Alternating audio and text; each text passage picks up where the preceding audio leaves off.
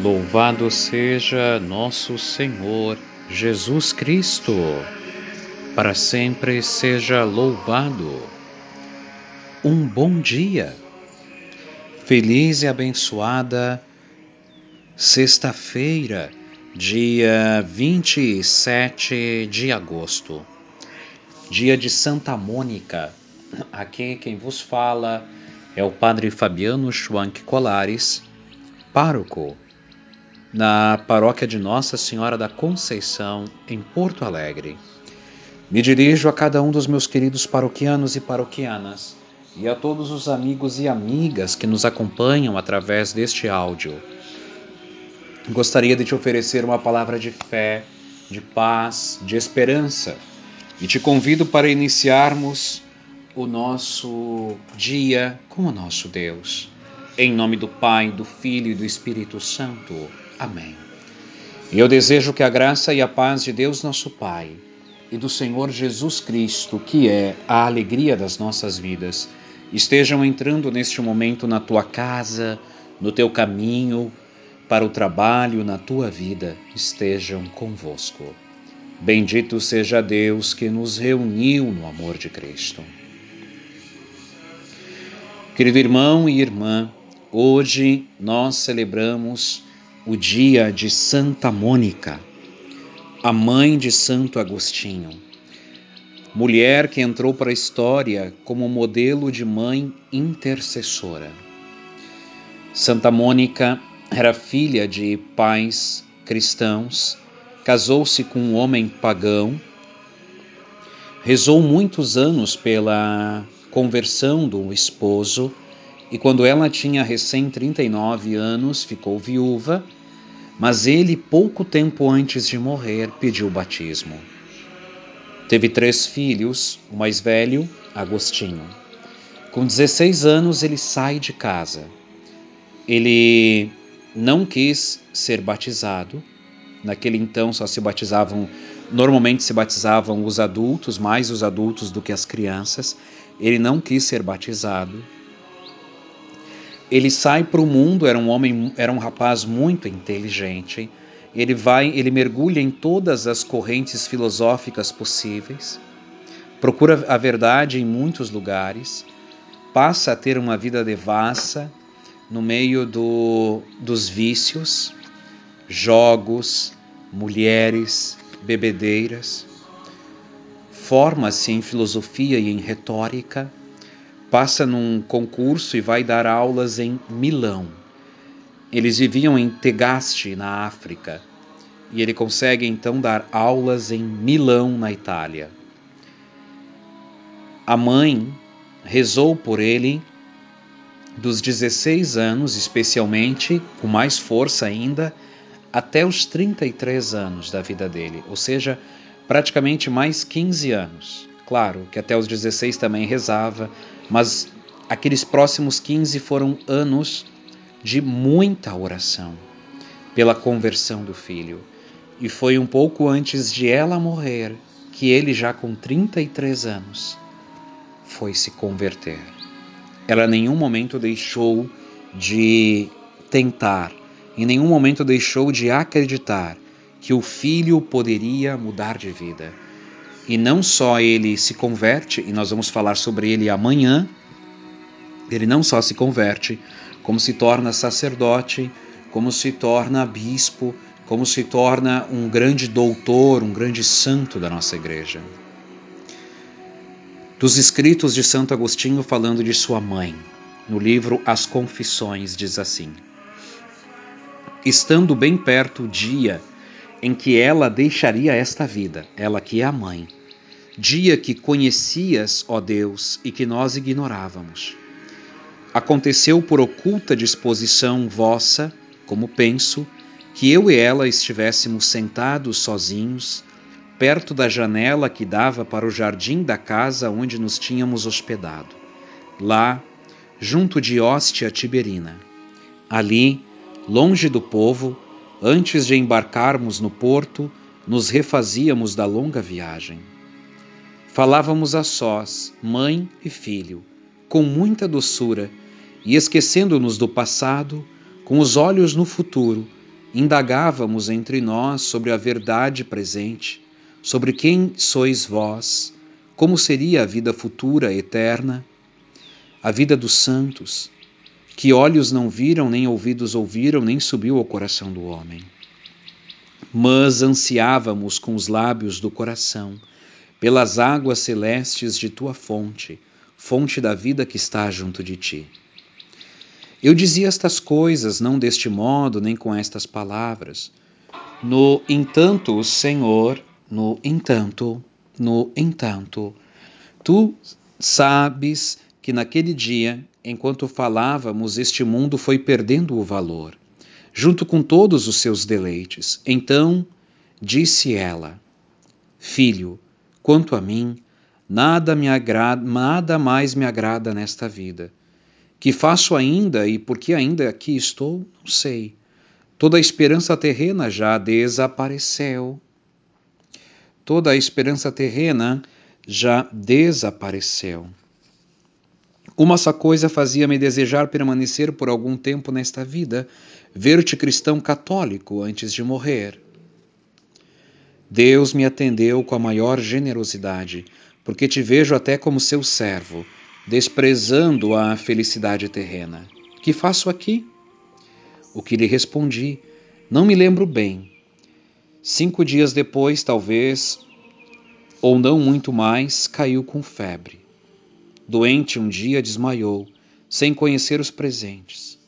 Corremos para junto dela, mas recobrando logo os sentidos, viu-me a mim e a meu irmão e disse-nos como que procurando algo semelhante, onde estava eu?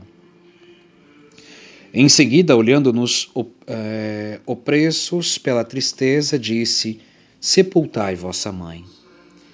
Eu me calava e retinha as lágrimas. Mas meu irmão falou qualquer coisa assim que seria melhor não morrer em terra estranha, mas na pátria. Ouvindo isto, ansiosa, censurando-o com o um olhar por pensar assim, voltou-se para mim e diz: Vê o que diz. Ponde este corpo em qualquer lugar. Não vos preocupeis com ele. Só vos peço que vos lembreis de mim no altar de Deus, onde quer que estiverdes.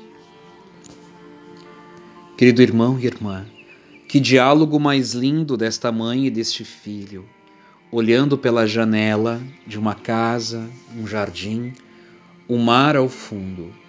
Eles estavam ali se preparando para do porto de Ostia, próximo a Roma, viajar de volta para Tegaste, na África.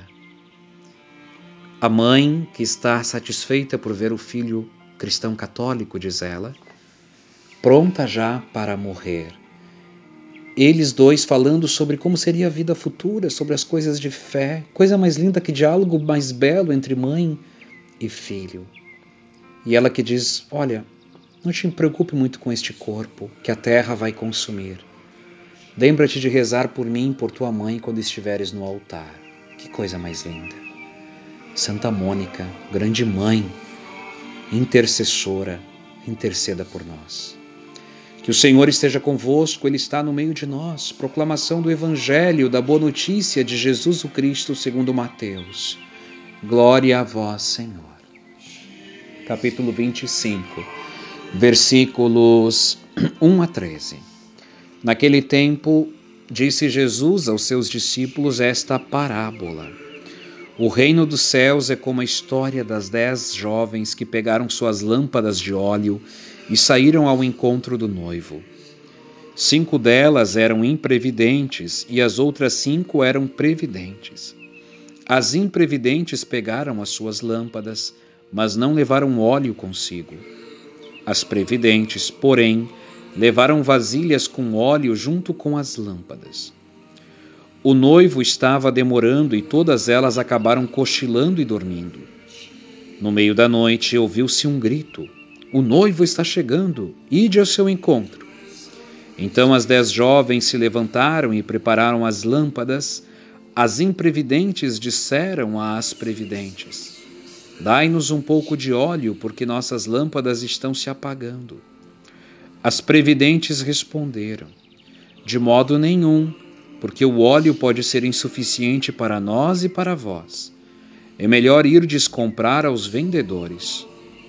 Enquanto elas foram comprar óleo, o noivo chegou, e as que estavam preparadas entraram com ele para a festa de casamento. E a porta se fechou.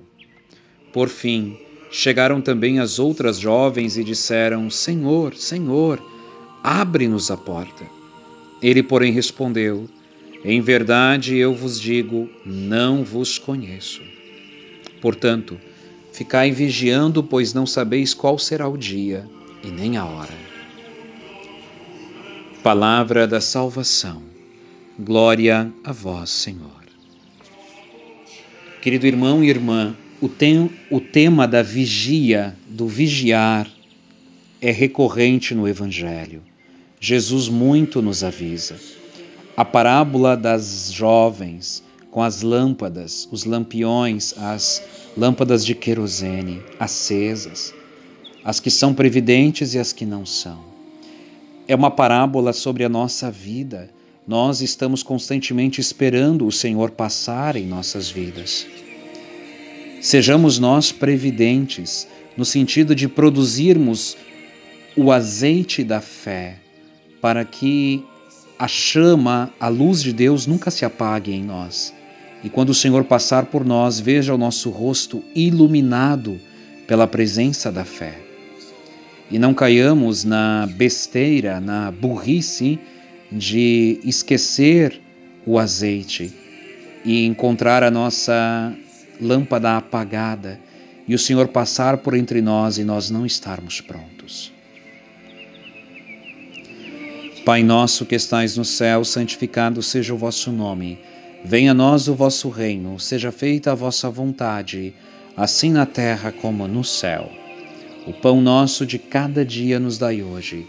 Perdoai-nos as nossas ofensas, assim como nós perdoamos a quem nos tem ofendido e não nos deixeis cair em tentação, mas livrai-nos do mal. Amém. Ave Maria, cheia de graças, o Senhor é convosco. Bendita sois vós entre as mulheres, e bendito é o fruto do vosso ventre, Jesus. Santa Maria, Mãe de Deus, rogai por nós, os pecadores, agora e na hora de nossa morte. Amém. Nossa Senhora da Conceição, rogai por nós. Ó Maria concebida sem pecado, rogai por nós que recorremos a vós. Santa Mônica, rogai por nós e por todas as mães que não desistem de interceder pelos seus filhos. Amém. Querido irmão e irmã, compartilho contigo que ontem fomos, fomos surpreendidos com a notícia do falecimento do Sr. Caio Poester, um paroquiano querido nosso que no mês de junho completou 101 anos. Uma vida dada, doada. Não teve filhos, graduou-se em quatro cursos distintos, falava seis idiomas. Por último, estava casado, mas é, sem ter gerado filhos dedicou a vida toda para o estudo, um homem intelectual e ao mesmo tempo simples, humilde e para apoiar causas que pudessem ajudar a vida das pessoas a melhorar.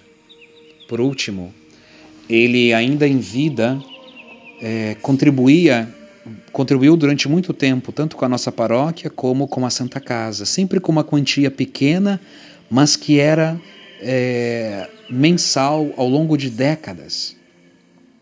Por último, ele decidiu deixar o patrimônio é, em usufruto, digamos, para a Santa Casa, para a Irmandade da Santa Casa. E com o seu patrimônio foi possível construir um andar inteiro do novo hospital da Santa Casa, que está sendo agora é, quase concluído e faltava uma semana para se inaugurar o andar que justamente ia ter o nome dele quando ele vem a falecer. Parece que realmente seu Caio não queria é, homenagens nesta terra. Um homem simples, que vinha sempre à missa conosco, que com 99 anos ainda caminhava para cima e para baixo andando aqui pela calçada, que veio celebrar conosco 100 anos no ano passado, que participava do nosso grupo Alegria de Viver, que tinha uma postura simples e ao mesmo tempo nobre, que nunca se colocava sobre os outros, mas que na simplicidade ia abrindo o baú, digamos assim, da sua consciência, da sua mente e ia é, distribuindo sabedoria. Então tive a oportunidade de estar na sua celebração de Ezequias ontem. Agradeço a Deus pela vida do seu Caio, por tudo que ele viveu na nossa igreja de Nossa Senhora da Conceição. Que o Senhor esteja convosco, Ele está no meio de nós. Abençoe-vos, Deus Todo-Poderoso, Pai, Filho e Espírito Santo. Amém. Te desejo um dia abençoado na presença do Senhor e te envio um grande abraço.